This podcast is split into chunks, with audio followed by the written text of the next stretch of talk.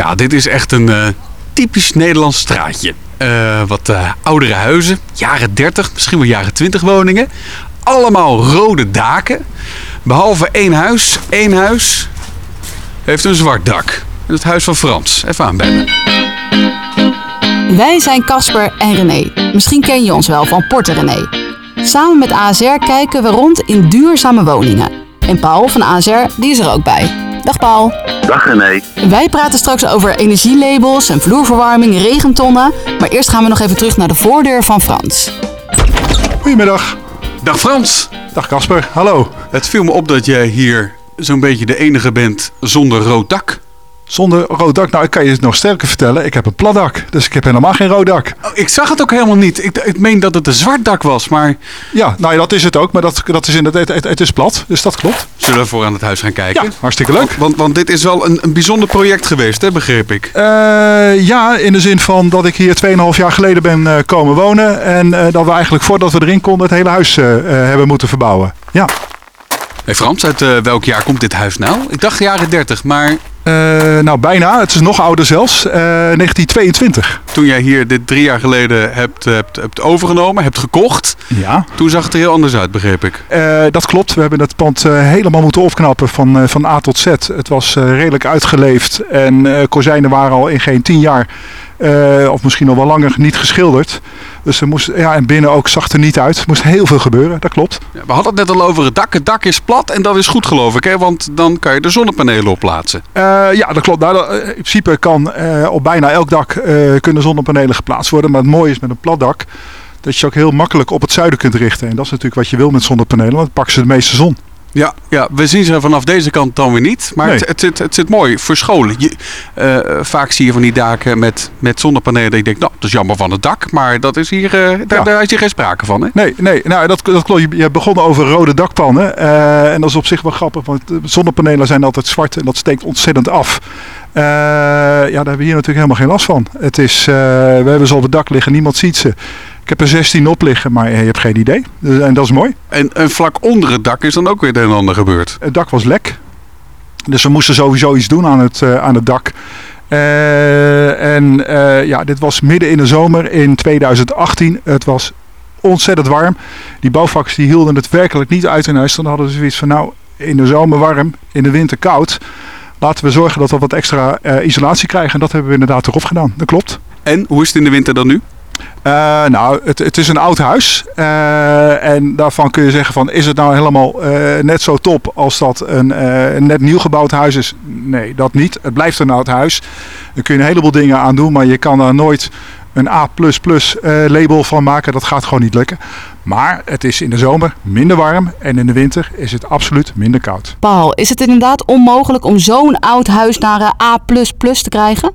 Onmogelijk eh, bestaat niet, eh, René. Het is zeker mogelijk om eh, je woning aan te passen. Maar het vergt soms heel veel bouwkundige eh, aanpassingen. Maar ook wel eh, het plaatsen van zonnepanelen kan eh, je duurzaamheid enorm verbeteren. Als je kijkt bijvoorbeeld op de site van de overheid, www.verbeterjewoning.nl, staan allerlei tips op om je woning te verbeteren op, eh, op het gebied van je duurzaamheid en je energielabel. En via een eenvoudige menustructuur kun je gewoon je eigen huis beoordelen. Maar met zonnepanelen alleen krijg je zo'n huis toch niet zo goed omhoog in de energielabel? Nee, nee, je moet wel wat meer doen. Je moet wel eh, eh, gevelisolatie hebben, vloerisolatie. Kijk ook naar je energiebron. Hoe, eh, hoe ga je je huis nog verwarmen? Doe je dat met gas of doe je dat misschien al met een hele moderne warmtepomp? Dat zijn allemaal van die aspecten die je status kunnen verhogen van je huis, zeg maar. En er kan natuurlijk altijd dubbel glas in en dat heeft Frans ook. Het huis toen we het kochten was een klein gedeelte was eh, eh, eh, dubbelglas. Maar eigenlijk het overgrote gedeelte was enkel glas. Eh, ja, en dat, dat was koud. Dat tochtte. Er zat altijd vocht op de ramen. En eh, nou ja, daar hebben we een hoop aan gedaan. Eh, en dus eh, alle kozijnen vervangen en alles is dubbelglas. Dat klopt. Wat een project moet dat zijn geweest. Dat is echt niet normaal. Ja. Maar, maar dit wist je natuurlijk wel toen je dit kocht. Want dit was dus een bouwval. Ja, ja het was ja, sterker nog, wij woonden hier om de hoek. En we hebben het eigenlijk altijd heel mooi gevonden. Ja, het moment deed zich voor van we kunnen er wat mee doen. We wisten dat er heel veel moest gebeuren. Ik was ook wel eens binnen geweest. Eh, nou ja, het was een mooie kans eh, die we gekregen hebben en hebben we met beide handen aangegrepen. Want je was al verliefd op dit huis eh, toen het nog in die staat was. Ja, eigenlijk wel. Ja. Wat, wat was er zo bijzonder aan?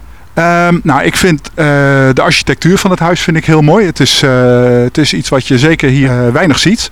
Ja, dat het bijzondere architectuur is, dat blijkt alweer. Want er zit inderdaad geen, geen puntdakken op zoals de buren dat allemaal wel hebben. Ja, klopt. Dus niet die rode dakpannen.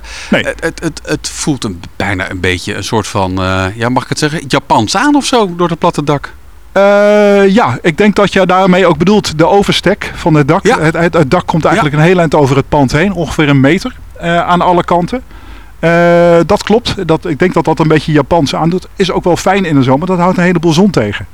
Die normaal Op de direct naar ramen. binnen schijnt. Ja, dat snap ik inderdaad.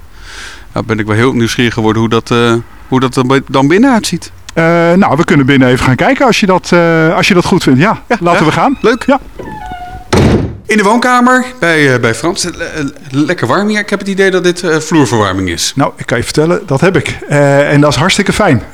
Nooit geweten dat dat zo aangenaam is. Ja, grappig is dat, want ik heb dat sinds een paar maanden nu in mijn eigen huis ook. En je merkt als je in andere huizen komt van, oh, hier hebben ze vloerverwarming en hier hebben ze het duidelijk niet. Dat, dat voel je pas echt als je het zelf hebt. Ja, het is, ja, het is een hele fijne... Hij komt natuurlijk van onderen, hè, vloerverwarming. maar het is ook heel lekker om op te lopen. Ik weet niet of jij s'morgens, als jij eh, je bed uitkomt eh, op een zondagochtend... Als je huis beneden koud is, hoe naar is dat als die vloer koud is? Nou ja, we hebben die verwarming, die staat dan op 18 en dan... eh, het is gewoon lekker warm. Ehm, maar het huis is, is wat scheef. En dat betekent ook dat de vloer eigenlijk hartstikke scheef was. En een knikker die rolde zo van de ene kant naar de andere kant. Ja, dat is op zich is dat niet zo heel erg, maar niet zo handig met lopen. Ehm, dus we hebben eh, de vloer er helemaal uit laten halen. En ja, toen hadden we zoiets van, ja, dan kunnen we het ook maar beter eh, ook op een duurzame manier oplossen. en een hele duurzame manier van verwarmen is toch de vloerverwarming. Paul, wat is er eigenlijk zo duurzaam aan vloerverwarming? Het voordeel van eh, vloerverwarming ermee is dat je eigenlijk een constante warmte hebt. De, vloer is, de betonvloer waar de vloerverwarming in ligt, is geïsoleerd. Dus daar gaat de warmte niet gauw verloren. De warmte uit de vloerverwarming trekt naar boven toe. En het voordeel is, omdat die warmte dan eh, gelijkmatig door de ruimte komt, verwarm je eigenlijk continu je kamer eh, waar je woont. En hoef je niet iedere keer je ketel eh, aan en uit te zetten om zeg maar weer van 15 graden naar 21 graden te gaan. Dus dat is gewoon heel duurzaam. Die vloerverwarming altijd aan laten staan, dat is dus juist zuinig. Dat is juist wat zuiniger, want hij komt op een bepaald niveau. Hij blijft in een omgeving liggen waarin hij zeg maar warm blijft, omdat die vloer, ondervloer ook geïsoleerd is. Die warmte geeft hij af. Maar hij hoeft niet iedere keer heel hard te gaan werken om weer naar een hoge temperatuur te komen. Dus het is, eh, uiteindelijk is het eh, zuiniger dan dat je een, eh, een ketel hebt en dat je als je s'avonds thuis komt weer van 15 naar 21 graden moet zitten. Oké, we gaan terug naar Casper. Nou, zoals gezegd, we staan in de keuken van Frans. Eh, eh, wat me hier wel opvalt is eh, gas. Ja, ik was al een beetje bang dat je daar. Ik was al een beetje bang dat je daarover zou beginnen. Ja, het is, in die tijd was het ook nog wel iets wat toch wel wat minder speelde. We hoorden er al wel iets over, maar nog niet zo heel veel. En ik moet ook eerlijk zeggen, mijn vrouw houdt heel erg van koken.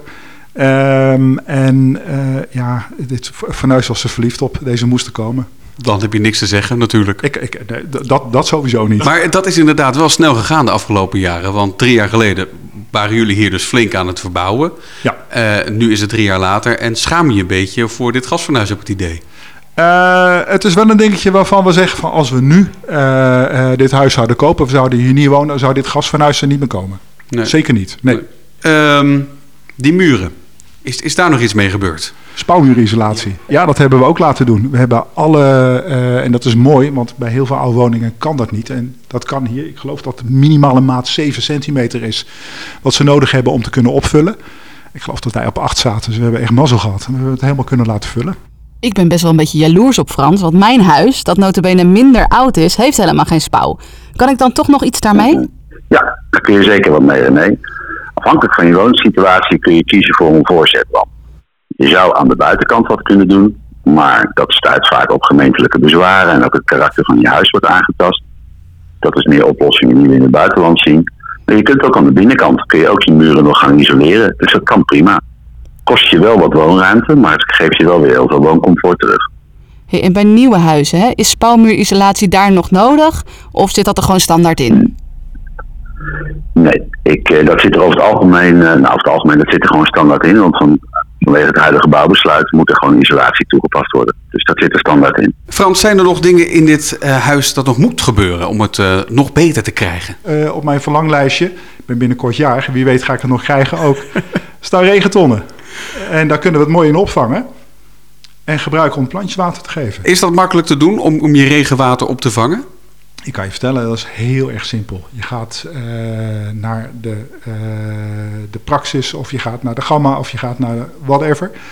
Daar kun je een regenton kopen en die kun je zo aansluiten. Eh, Een klein stukje uit je regenpijp zagen en je zet hem er zo tussen. Dus om elke hoek van je huis komen dus van die regentonnen te staan straks. Ik, ik, ik, ik denk het wel. Ja, als de ruimte daar is, dan zullen we dat zeker doen. Ja, Het regent steeds vaker in Nederland. Volgens mij moet je dan flinke tonnen hebben. Eh, ja, dat heeft, wel, dat heeft wel wat beperkingen, denk ik. Want op een gegeven moment is die vol en dan gaat die overstromen, ben ik bang. Paul van ASR. Eigenlijk zie ik zelden regentonnen. Ja, bij mij in de straat heeft eigenlijk niemand die. Hoe zou dat eigenlijk komen? Ik denk dat het te maken heeft met het feit dat we eh, helaas heel veel tuinen gewoon bestraat zijn. Dus dan is het wat minder nodig om eh, de plantjes water te geven. Dus zag men, en daar maakte men vroeger gebruik van, van de regenton. Ik denk dat het een hele goede zaak is als we geen regenwater meer lozen op de riolering. Maar dat we een regenton plaatsen, dan kunnen we al een deel opvangen. Maar je kunt ook denken, als je geen ruimte hebt voor een regenton, dat kan ik me goed voorstellen, dat je een, eh, een overgang maakt in je hemelwaterafvoer. Waardoor als er hevige regenval is, dat het water dan op die manier eruit kan spuwen. En dan belast je niet het riool. En je voorkomt ermee dat water je, je eigen woning instroomt. En dan dus een paar plantjes in je tuin om dan dat water aan te geven. Ik zou zeggen, een paar tegels eruit, wat meer groen erin. Dat, eh, dat maakt het allemaal een stuk vrolijker en het is een stuk eh, milieuvriendelijker. Kijk, een paar regentonnen, dat kost niet zoveel. Maar verduurzamen van je hele huis, dat is niet goedkoop. Dat weet Frans inmiddels. Nou, ik- de exacte bedragen heb ik niet in mijn hoofd, maar ik kan je er wel wat over vertellen. Eh, we hebben bijvoorbeeld eh, een huis verkocht. Daar hebben we heel veel, en dat is in deze tijd is dat eigenlijk van de zotte, maar daar hebben we geluk bij gehad, heel goed kunnen verkopen.